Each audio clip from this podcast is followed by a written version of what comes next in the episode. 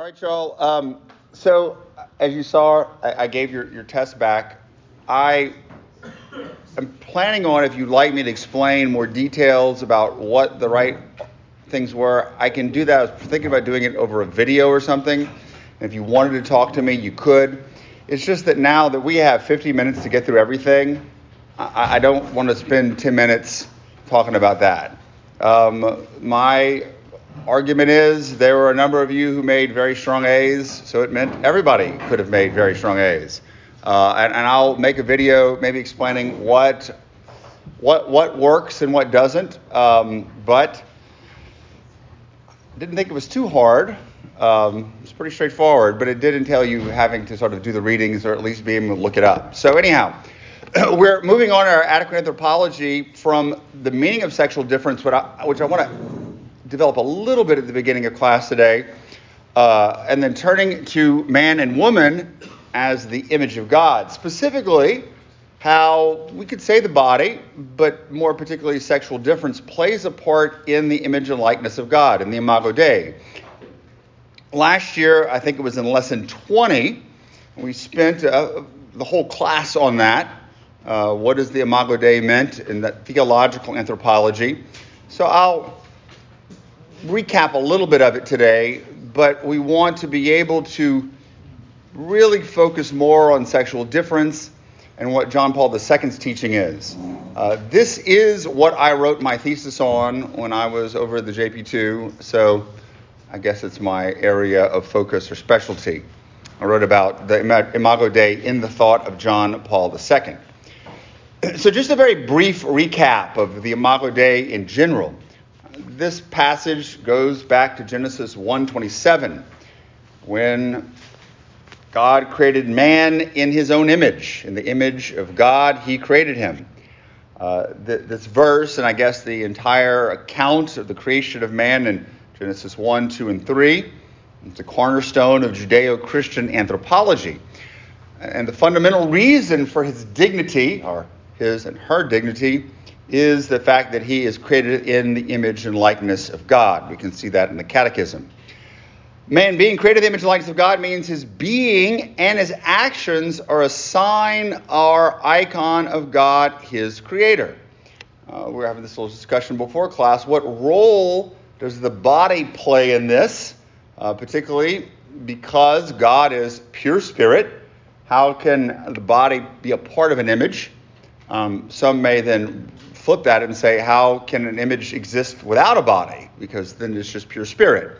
Uh, and there is a long history of discussing the Imago Dei in the Fathers of the Church, uh, seeing it in its soul, the higher faculties, the dominion over creation, which is an embodied reality too.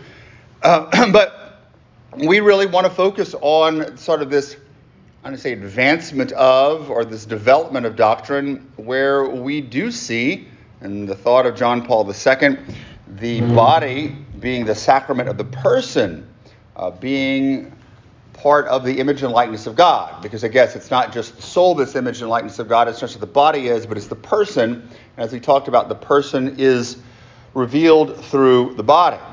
Um, fathers also made distinctions between image and likeness uh, you know, the fathers of the church like to have a lot of fun with these words and make up all kinds of stuff. Not make it up, but develop it in ways that were often very creative. Don't tell me that Origen is not super creative. He is very creative in his, his approach to things. Um, but we really want to look at this thought of the Imago Dei in the thought of John Paul II, particularly in Theology of the Body, but even more particularly in Mulieris Dignitatem. And, and I wanted to get to a term which I've alluded to, and, and as far as I understand it, I think I'm going to be able to explain it well enough. That probably fits more in the sexual difference class, but we're going to make it fit into here. And that's the word, the, the phrase, oh, unity of the two. The unity of the two and John Paul II talks about this or uses this phrase a lot. And of course, in typical John Paul II fashion, doesn't give us a clear definition, and it can often lead to a lot of confusion. So what I want to do is, is look at, if you want to have your take your books out, it's in number nine, audience nine, the first paragraph. Oh, the first little section, number one. Following the narrative of Genesis, we observed that the definitive creation of man consists in the creation of the unity of two beings. Okay? Their unity denotes, above all, the identity of human nature. All right? And this is something that I think we skip. The unity is primarily in nature. They both share a common humanity, similar corporeality.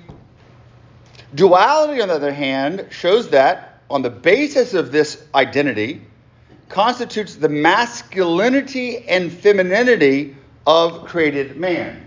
So you could say that the, the, the two or the difference, this is aggravating, um, comes with sexual difference. They're the same, but they're different. Different ways of being a body. And he goes on to say this ontological dimension of unity and duality has at the same time an axiological meaning. We're going to get into what that means axiological and ethical meaning, but it's ontological. This here duality. It's ontological. what does that mean? It means it's not primarily here about their action, about when they give themselves to each other. That's all going to be part of it. but it's it's ontological. It's not the same as what he's going to call, and we'll see, the one flesh union. That's the conjugal union. So, in their very humanity, they share a human nature, but they're two different ways of being a human nature. And in, in that, in a certain sense, there is this inherent communion in that unity and duality. Why do you think that this is going to become important to talk about the communion of persons? That they exist almost ontologically in a certain sense of communion of persons. But this is going to be important when it comes to understanding man and woman in the image and likeness of God. Why is that? What does this sound what does this language sound like?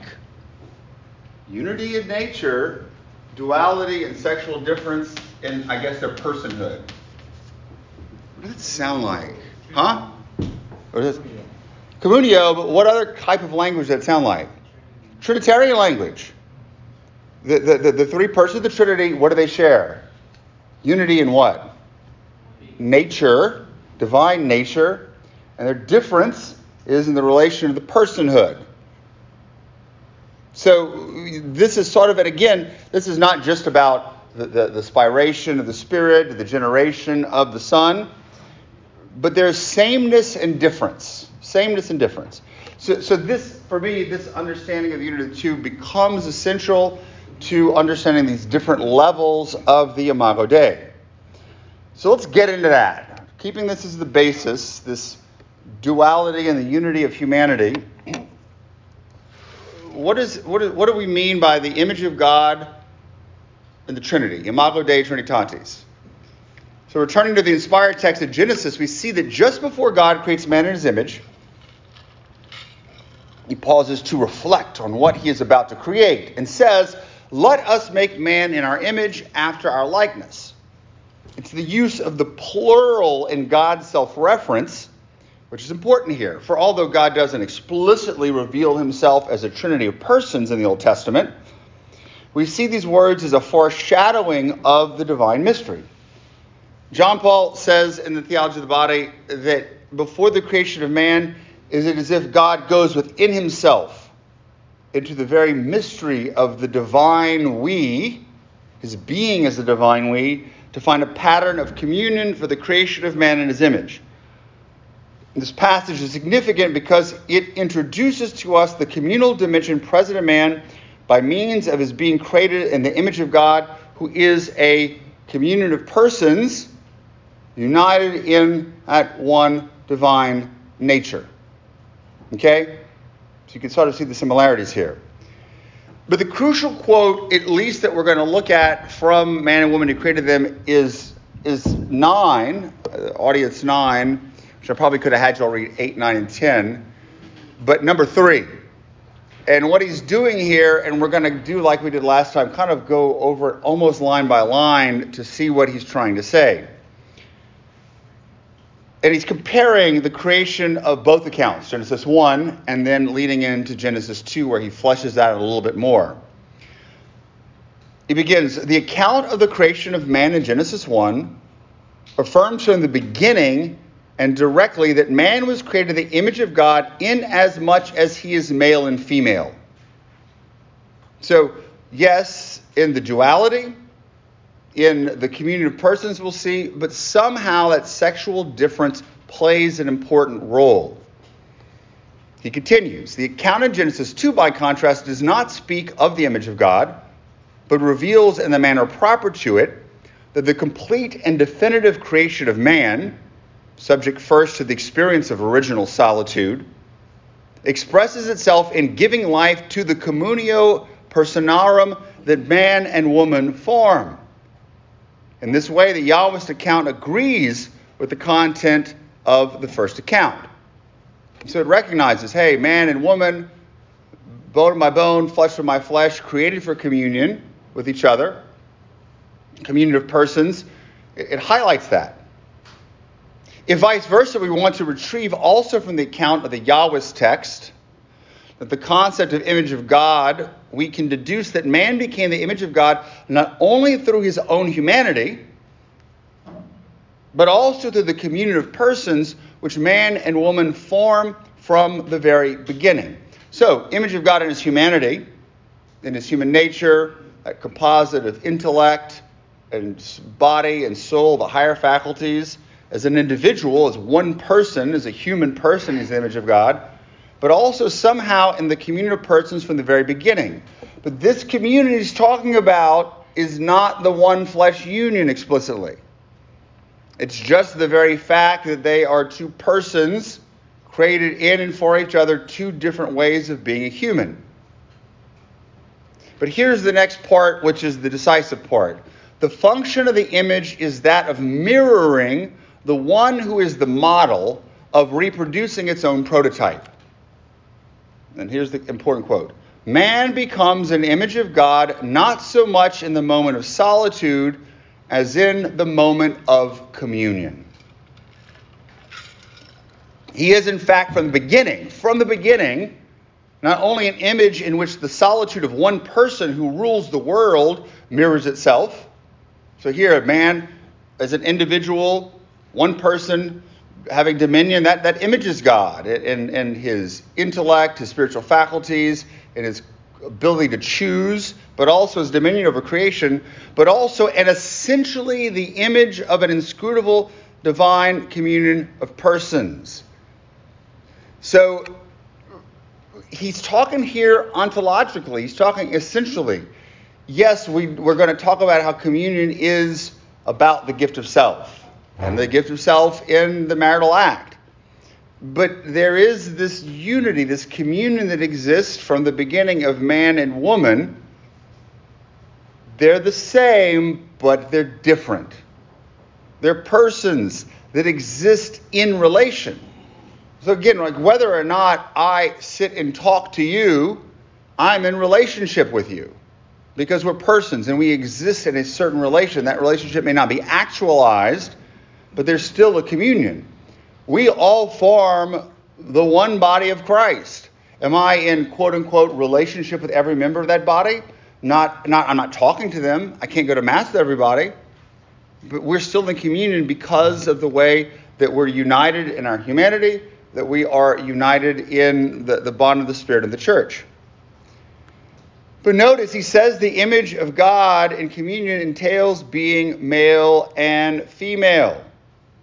This idea has been discussed in the history of the church but never fully accepted. One, because of the problem or the, the discussion of how does the body enter into the image when God is pure spirit. But also, the real issue, as John Paul II is going to talk about, and we'll, we'll mention a little bit, is the struggle with integrating sexuality in God. How can you say that they're male and female in God? You could say it now because God, Jesus has is, is a man, is a male body, but how, how can we discuss that? And so it was like this idea of the communion of persons of the body of man and woman was there on the periphery. It was brought back up. Uh, Thomas didn't like it.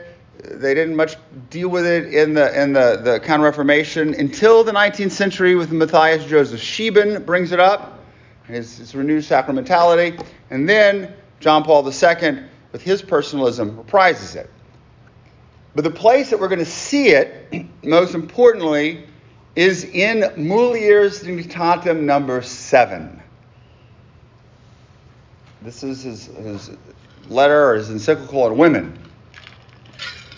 It's from 88, 89. So it's a little bit after theology of the body. So he's given his time, some of his thoughts maybe developed a little bit.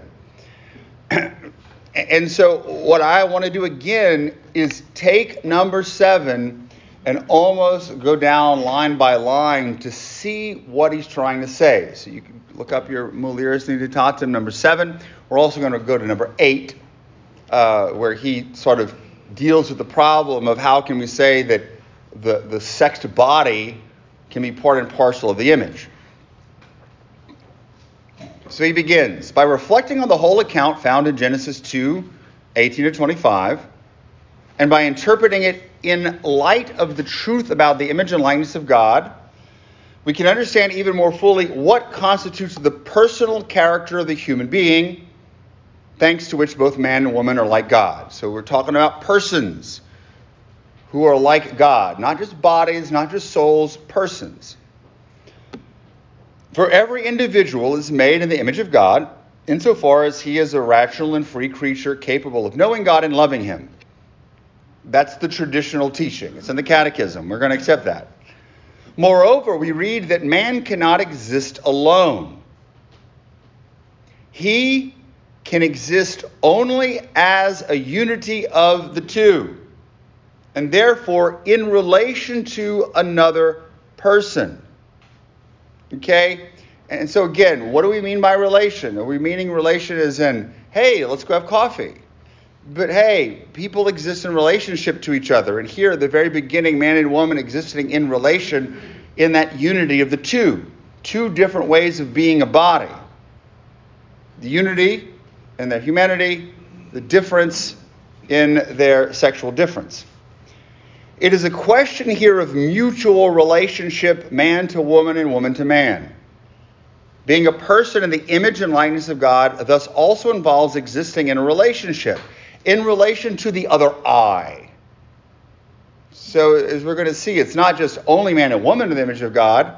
Any I's that exist in relation with another I, who becomes the thou, that is part of the image and likeness of God.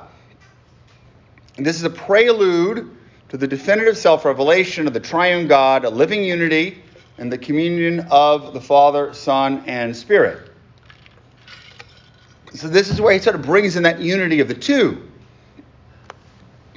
There's the unity in the common humanity, the unity in the common divinity, but from the beginning, there are two persons, different sexed persons, existing in relationship. As I said, I, I think you can see that this is Trinitarian language unity in divinity, and difference in personhood, which is defined by relationship. Or we could use that, that term, which I'm sure you used in your Trinitarian class, unity in distinction. Distinct persons in the Trinity. They're completely separate but it's their relationships that define each other.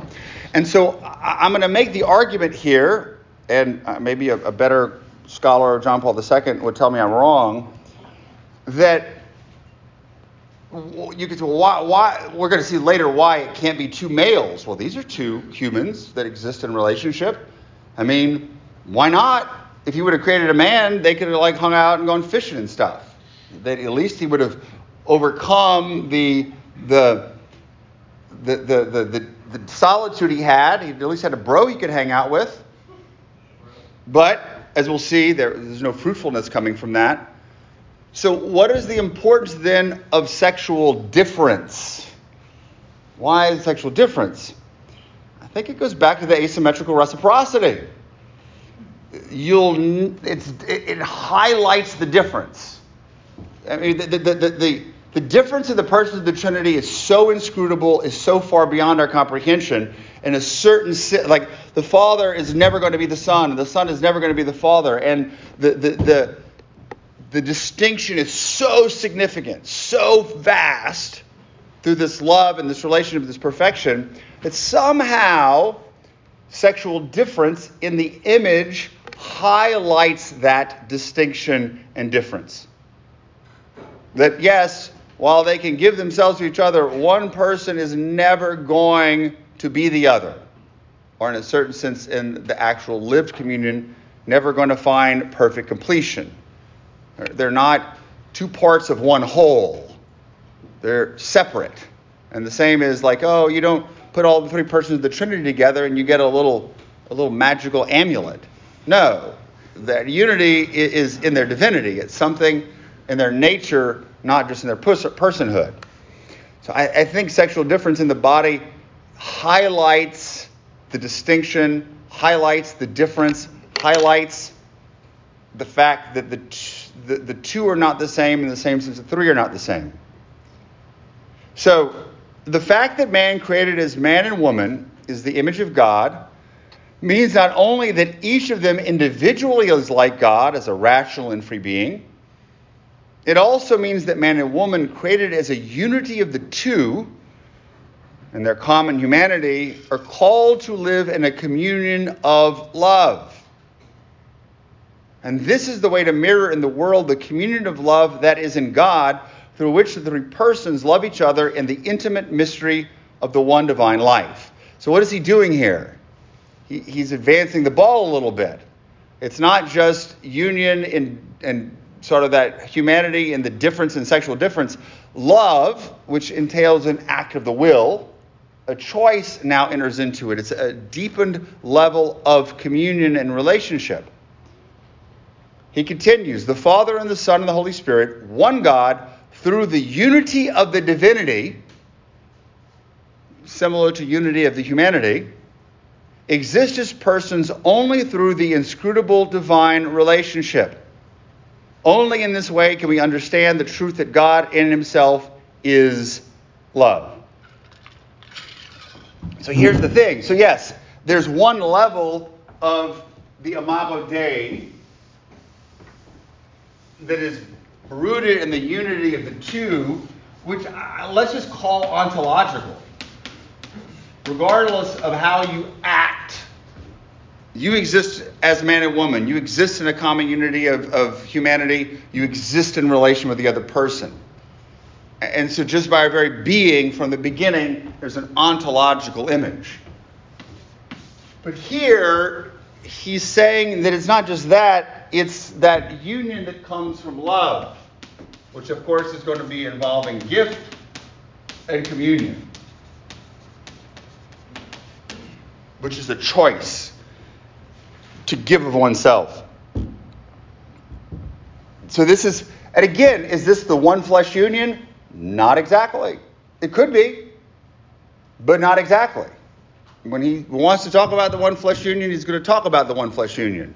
But that is humans, we in, in our love of each other, whoa, then we can have the image and likeness of God. The image and likeness of God, he continues, in man, created as man and woman, in the analogy that can be presumed between creator and creature, in the sense that analogical speech is possible, which he says it is. He's not a nominalist thus also expresses the unity of the two in a common humanity. This unity of the two, which is a sign of interpersonal communion, shows that the creation of man is also marked by a certain likeness to the divine communio. This likeness is a quality of the personal being of both man and woman and is also a call and a task. So that's the thing. So here's this is ontological, personal. You were created This goes back to 9 1. So he's referencing back to what we talked about earlier in the unity of the two. Yes, you exist as a unity of the two. This is ontological and personal, and nothing you can do about it. But because of that, it is also a call and a task. There is an axiological dimension and an ethical dimension. Thus, the foundation of the whole human ethos is rooted in the image and likeness of God, which the human being bears within himself from the beginning. Okay, this is what you bear within yourself. You are called to communion, you're persons in relation, you share this common humanity, you image the Trinity as a community of persons who shares the common divinity. Now you got to act on it. So both the Old and the New Testament will develop that ethos which reaches its apex in the commandment of love. Do y'all see how this is a rephrasing of Theology of the Body 9.1? Do y'all kind of see this? Looking at ontology person and saying from that, this is we're created the image and likeness of God. This is how we ought to act. How it's actualized. It's a call, it's a task. Body, the unity of the two is a sign of the communion that the couple shares, that humanity shares, but also other, but reflects God, but that has to be actualized in the gift of self in love. So that's the real second part, which we're moving to, which John Paul II talks about, but as far as I see it, because now I'm, I'm, we're done with Mulieris to number seven. He ends by saying, yes, it, it's about, it leads towards the gift of self and love, but he mostly focuses on that personal or ontological dimension. Only later does he mention this ethical dimension. So, we're the communion person, we're the communion in our person, our sexual difference, but there's also love, the choice, which is based on what? The gift of self, the spousal meaning of the body. That the body, that the body reveals the person. The person, male and female, down to the very core, are called to give of themselves. So we go back to Gaudium et Spes 24. Speaking of the image and likeness of God, they're talking about man and woman in the image and likeness of God, says this likeness reveals that man, who is the only creature on earth which God willed for itself, cannot fully find himself except through a sincere gift of himself. So the Second Vatican Council links the gift of self with the Imago Dei. John Paul II, of course, will develop that language, the spousal meaning of the body. Why is this? Because the Father, Son, and Spirit give themselves in love to each other from all eternity. John Paul II in Familiaris Consortio. Okay, go, yeah, your question. Go ahead. I'm having a hard time trying to figure out, particularly when you talk about like love, gift, and union, how does the sexual difference necessarily like like how does that play into that different than just me loving another like a fellow brother or sister? Like you know why? How does that exactly make a difference? That that is that is the key question, and I think, as I said, the big importance first of all is on the ontological level to show that there's a separate, separateness. As we're going to see here, that the gift of self, I'm going to give you this, this quote right here from John Paul II, from Familiaris Consortio, it doesn't have to be in the marital act, but it's in the marital act that the true meaning comes. So could you say like the marital act is in a sense not like highs as in you're ranking them, but because because only in that you're giving everything. Um, like Well, no, I- body is physically involved. in No, you're as a celibate, you're going to be giving everything. Serving the poor, you're going to be giving everything. Because of, we're going to get to it. Because there's an inherent potential that it has.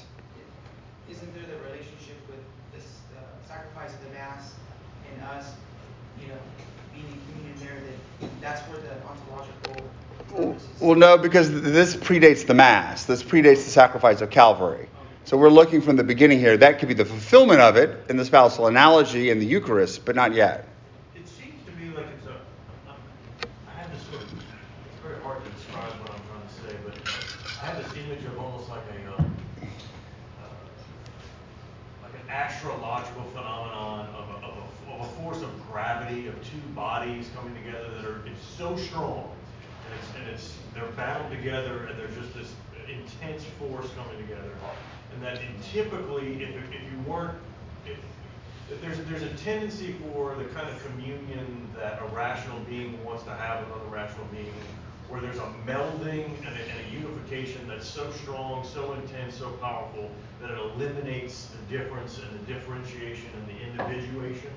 And so it seems like to, sort of address what Hugh Hugh's getting at, and just sort of I'm speculating here. It seems like the the sexual difference is the thing that just insists and never will allow the two or the multiple to come together in such a way that it's just a melting or a melding and they lose their differentiation. So that, so that the, the sexual difference is that thing that it always is there to prevent you from thinking, all right, we're just completely one and one whole being now, and we're not really separate. Uh, that's you could. I think that that goes back to asymmetrical reciprocity. As much as you want to be one with the other person, you're not going to be. John Paul II will say after the fall, there's this insatiability of the union. And after the fall, like you're never going to be fully satisfied. Somehow it alludes to the fact that before, maybe you would be before the fall. But I, am to, while I think it's a valid point, and yeah, that the, the, the, the, two pieces never make one. I, I, think there's it's an inherent capacity which will make sense if you give me about four minutes, five minutes.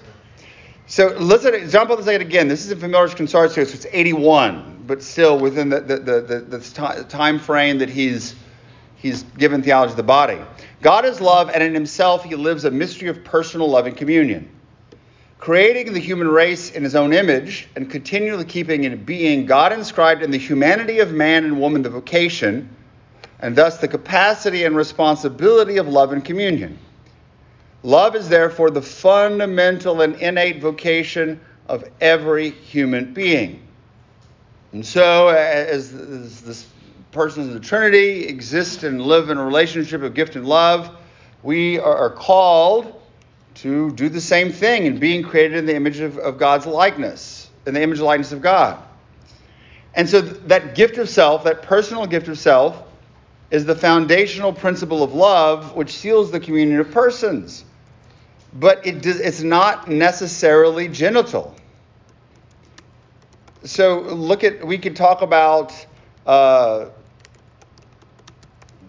the God, God's design for us all to live as one brotherhood in love, the love of neighbor and enemies, the love between man and woman, celibate love, the love of friendship, love in the family, love in the church. It all entails personhood, persons created as male and female, but also difference. So it's not, it's sexual in the sense that we love as men and women, but it's not necessarily genital, that, that, that, that expression. My old professor, Carlo Rocchetta, who unfortunately doesn't have a lot of stuff translated into English, he, he sort of sums it up well here. The concept of man and woman created in the image and likeness of God carries within itself the awareness that our most profound being represents a we, open to communion, to welcoming, and to gift. Bodily, corporal, but not necessarily genital. Being created as living icons of God means existing as relational beings structured for communion and meaning, meeting.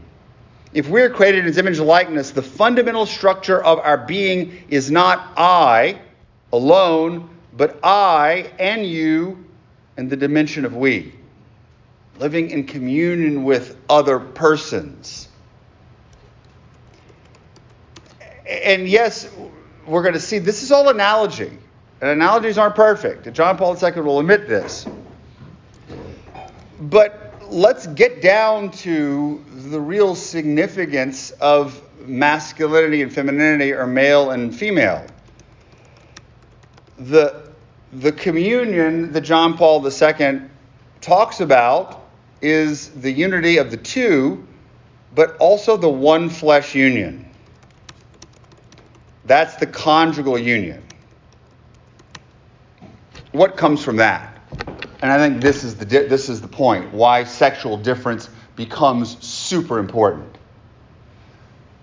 Because here you have the conjugal union.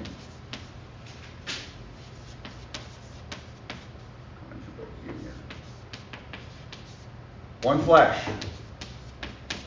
So here, while yes, let's say all of us here, we're existing in the community of persons in this class. We're all loving each other. We're, we're, we're, we have a hive mind. We're trying to understand these deep truths. But a man and a woman can do the same thing. We could have some women in this class and we'd all be in the communion.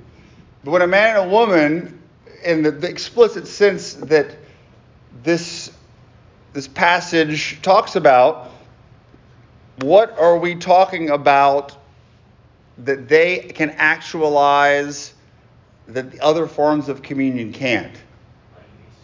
Babies, fruitfulness new life coming forth from the bodily exchange of the gift, the one flesh union. So again, what, what has happened? Man and woman, you were created in the image and likeness of God. Bone of my bones, flesh of my flesh. They, they, they, it exists there. They exist in relationship to each other. They're in communion. But then what happens in verse 24? Be fruitful and multiply. Be fruitful and multiply. So fruitfulness, this this this conjugal gift that leads to the one flesh union, it's not ontological, it's not purely relational or in general. It comes from a choice. It comes from sexual gift and receptivity. And so it's here in the genital and conjugal gift. Um, where sexual difference and the conjugal gift enters in. So that, that document I had y'all read, Person Communion, sort of states it clearly. When a man and a woman unite their bodies and spirits, because again, it's not just a bodily union, it's a personal union and an attitude of total openness and self giving, they form a new image of God. So, yes, the, the sexual communion of man and woman who give themselves and receive themselves, but still remain separate persons, are part and parcel of that. But what does that unique union have the capacity to do? Bring forth a new life, another little image of God. And so there's not, of course there's fruitfulness and all these other things, but there's a physical fruitfulness that the two bros can't get and two ladies can't get. Ain't, ain't possible. Maybe there's a spiritual, we, we, we pray our worship together, we have this deep spiritual communion, and the, the fruits came forth from so many wonderful things. Absolutely. But it takes sexual difference and the communion of the bodies and the persons to bring forth a new life. What does this sound like if you're going to connect it to the image and likeness of God? Inspiration of the Holy Spirit. Father gives himself to Son, generates the Son. The Son receives the gift of his life. The Son returns from all eternity the gift uh, upon being generated, or again, there's no time in the Trinity. And then from that exchange of gift of Father and Son and gift and receptivity, the Holy Spirit, the third person, spirates as a sign of their union, of their love. So the procreative dimension of the spousal gift enters in. And it can be considered part of the Imago Dei. And we're going to see this in Mulieris Dignitatem he speaks explicitly of the generative capacity of the body and the union. Now, he doesn't talk about it, this fruitfulness is explicitly as much as he talks about ontological and sort of that, the, the, the general gift of love. We're going to see what he says, but I want to give you a Pope from Pope Francis. He develops this in Amoris Laetitia. He explicitly says it. The ability of human couples to beget life is the path along which the history of salvation progresses. Seen this way, the couple's fruitful relationship becomes an image for understanding and describing the mystery of God Himself, hidden from all eternity, Trinity of persons. From the Christian vision of the Trinity, God is compl- contemplated as Father, Son, and Spirit of love. The triune God is the communion of love, and the family of its, is its living reflection. So again, I could, probably should put this a little bit later. It's not just the, the couple that's uh, with the child, but them all living together. The family becomes the image. family and the communion. So you could have a bunch of children. It's all part and parcel of the image. I should leave that as the bottom. So there is the fruit that leads to the family, but it all is based upon the sexual difference. No one flesh union, no fruitfulness, no I guess we would call it the, the fruition or the completion, the fullness of the image of the Trinity. So does that make sense? I think this is where it's going to. It's like, hey, why does it matter? It matters because the full completion of it is in the fruitfulness and the union of the persons of love. Because there's no natural generative capacity in the body without difference, or at least physical generativity.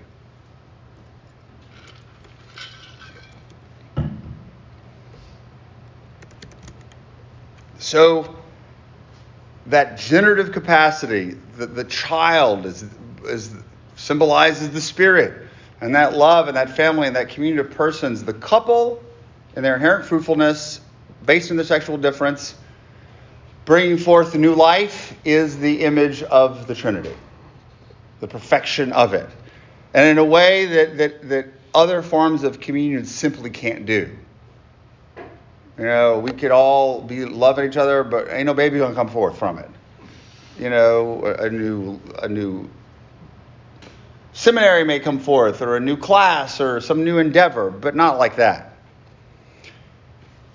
But all this is a struggle because we're talking about using analogy. Talk, or, or, and this is a struggle in the history of the church because wait a second, you're talking about having kids, families, sexual difference, bodies, all part and part of the image of the Trinity. It doesn't make sense. And so John Paul II understands that, the struggle in history of accepting the body and sexual difference and the sexual act. Because this is implying the sexual act is part and parcel of the image of God, the conjugal giving of man and woman. How can this be? Uh, so it's the question of language and analogy. So he says, number eight, Mulieris Dignitatem, this characteristic of biblical language, its anthropomorphic way of speaking about God, points indirectly to the mystery of the eternal generating, which belongs to the inner life of God. Now, he's talking about generating. So here he's talking about, all right, yes, man and woman, but this idea of generativity, and the, the, the, husband and wife coming together and bringing forth the child, it implies fruitfulness. Now, I, am going to be technical here. Is he talking just about the Son in the Trinity? Because the, the, the Spirit's not generated, the Spirit's spirated. So is he only talking about the generation of the Son? He continues, and this is going to become important later when we talk about the spousal analogy. Nevertheless, it in itself, this generating has neither masculine nor feminine qualities it is by its nature totally divine. It is spiritual in the most perfect way since God is spirit and possesses no proper typical property typical of the body, neither feminine nor masculine. The Trinity is not sexed. There's no body. We can't, in a certain sense, a generativity of the Son and I would say spiration of the Spirit is so far different that there really isn't that you can't say it's very feminine, or at least in the in a certain sense the terminology. He continues, thus even fatherhood in God is completely divine and free from the bodily masculine characteristics proper to human fatherhood. He's really uh, focusing here on It's not that we can't find fatherhood in God, but these bodily characteristics. You can't say that there are penises and vaginas and bodies in the Trinity. It doesn't exist. In this sense, the Old Testament spoke of God as a father and turned to him as a father. Jesus Christ, who also called God Abba Father, and who, as the only begotten and consubstantial Son, placed this truth at the very center of his gospel, thus establishing the norm of Christian prayer, referred to the fatherhood in this ultra corporal, superhuman, and completely divine sense. So analogical speech is possible. He spoke as the Son, joined to the Father by the eternal mystery of divine generation, and he did so while being at the same time truly human, Son of the Virgin Mary. So he's talking about that Father Son generative uh, relationship here. Although it is not possible to attribute human qualities to the eternal generation of the Word of God, and although this divine fatherhood does not possess masculine characteristics in a physical sense, we must nevertheless seek in God the absolute model of all generation among human beings. It's okay, even though, like, hey, it's not masculine, there is still this generative capacity that we can find in all generative capacities, which by analogy and just by sort of archetype tends to be masculine. Because the male body gives. He'll complete this here. This would seem to be the sense of the letter of the Ephesians, chapter 3, verses 14 15. I bow my knees before the, the Father, from whom every family in heaven and earth is named. All generating among creatures finds its primary model in that generating which in God is completely divine, that is spiritual. All generating in the created world is to be likened to this absolute and uncreated model.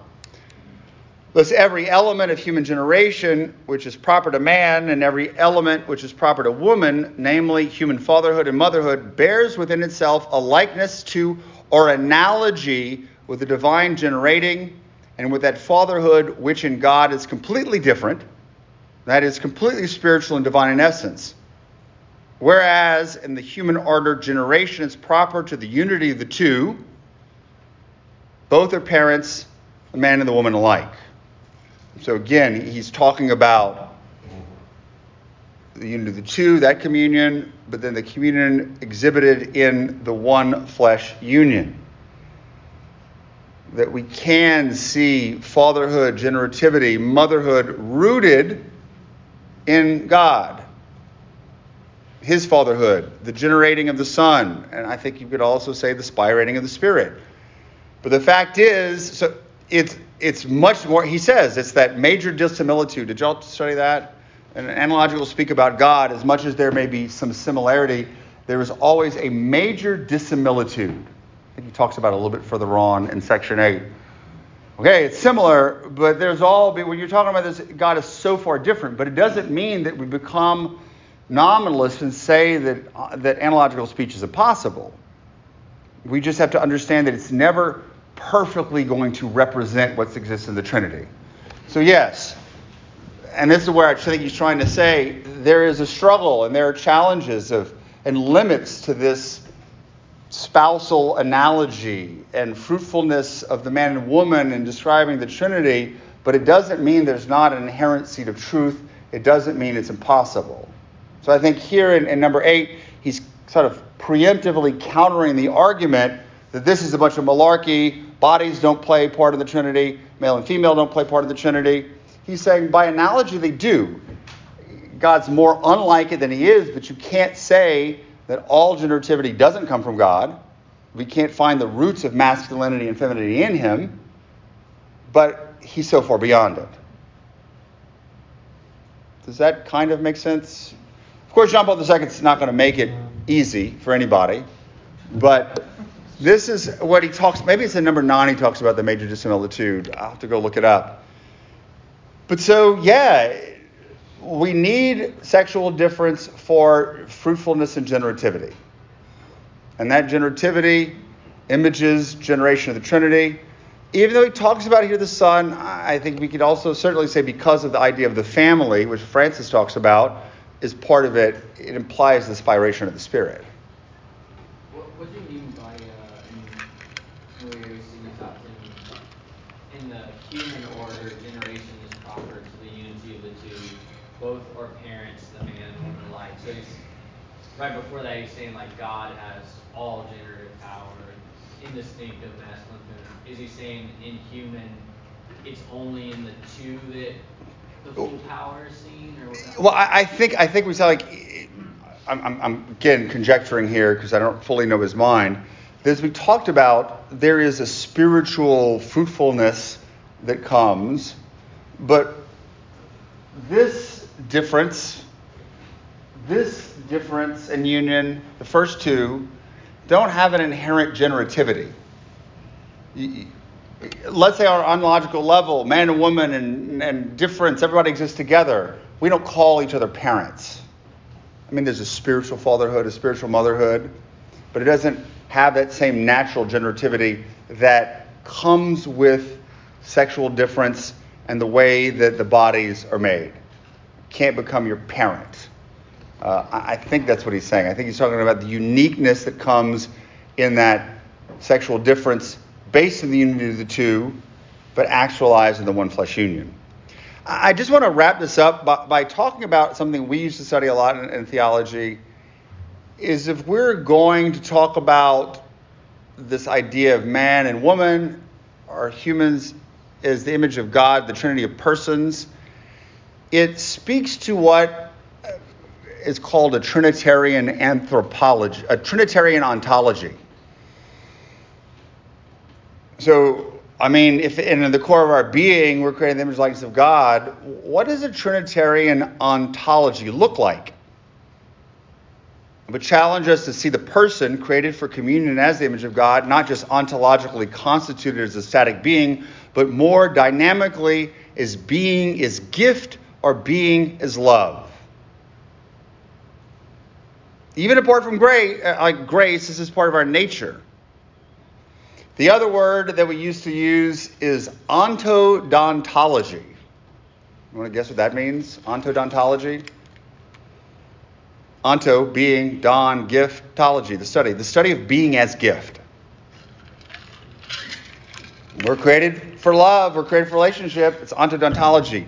So, oh, Ulrich, Ulrich who talks about that? He's the new guy, but he talks about spiritual childhood. Back in the, the 90s, there was a, a German named Klaus Hemmerle that wrote a lot about this. Also, uh, a Belgian theologian, Jesuit Alain Mattheeuws, who wrote about being his gift. I think it's, it's Ulrich, Ferdinand Ulrich, but there's another one that is big into all this idea of being his gift. Just something to think about. But here's the other part. Let's say, indeed, this is all correctly true. Image of God, man and woman, body, family, children. So when people see the married couple, when they see the fruitful family, what are they supposed to be seeing? God. It is symbolane. It is taking the prototype of the Trinity of persons and uniting it to the, the, the, the image. So what is the strategy of the diabolos, the breaking apart of the image? Destroy the family, destroy sexual difference, because there's no, no generativity if there's no sexual difference. Destroy the meaning of sexual difference, destroy the meaning of man and woman put together, destroy the meaning of marriage, even as a natural reality, which it is a natural reality, which we're going to see that. And thus, of the sacrament, of the spousal analogy, what are you ultimately doing? You are destroying little images of God all throughout the world. And if there are not as many little images of God throughout the world in the community of persons, then guess what? There are fewer people who are going to see it and come to believe in it. So we could say that part of that diabolical attack on difference, I think particularly the female body, on the family, on the couple and marriage is all there. It's all there. So I know this is very theoretical, and it's, it's important because, hey, we're creating the image and likeness of God, and, and there is a lot to be reflected on here. And it, because this is an advancement of theology, there's still a lot more that can be reflected on. You know, how does asymmetrical reciprocity play in this? What are the limits of the analogy? this is sort of, I mean, the history of 2,000 years of the church is sort of new stuff, but it is brought into the magisterium. There is some validity here. Ouellet has written a lot on this, particularly that the family is Trinity. He has a book called, I think, Towards the Trinitarian Ontolo- Towards the Trinitarian Anthropology of the Family. Uh, hard to understand. Probably not as bad as Balthasar, but he's difficult to understand. Um, as y'all are reading his little sacrament mystery book, or y'all will read it in marriage, great stuff, but difficult.